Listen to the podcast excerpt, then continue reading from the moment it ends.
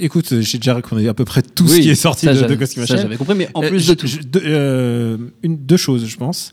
Euh, si vous voulez vraiment découvrir Mamoru Oshii, il faut vraiment voir Pat Labor 2, qui est peut-être Ouais. un des plus grands films de SF. C'est extraordinaire et hum, c'est une adaptation d'un manga et pareil, pareil, il en a fait quelque chose d'autre.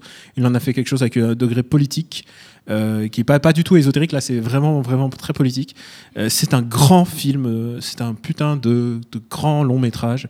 J'adore, euh, j'adore Pat Labor 2. Et, euh, et une autre chose, et un peu dans un autre domaine, euh, vient de sortir Nier Automata. Euh, c'est un jeu vidéo de Square Enix euh, sur euh, PlayStation 4 et sur PC. Et euh, pourquoi j'y pense, c'est parce que c'est l'histoire de deux, cyborgs qui sont sur Terre, euh, sur une Terre ravagée dans un futur euh, très lointain.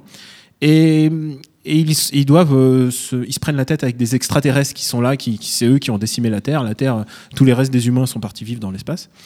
Et ce qui est intéressant, c'est que ces deux cyborgs se posent des, des, questions sur la condition humaine et sur euh, qu'est-ce que c'est qu'un cyborg. C'est vraiment, euh, on a l'impression de voir du Ghost in the Shell euh, mélangé à du K-Dick, donc K-Dick est jamais loin non plus. Euh, c'est vraiment passionnant. C'est un très très grand jeu vidéo.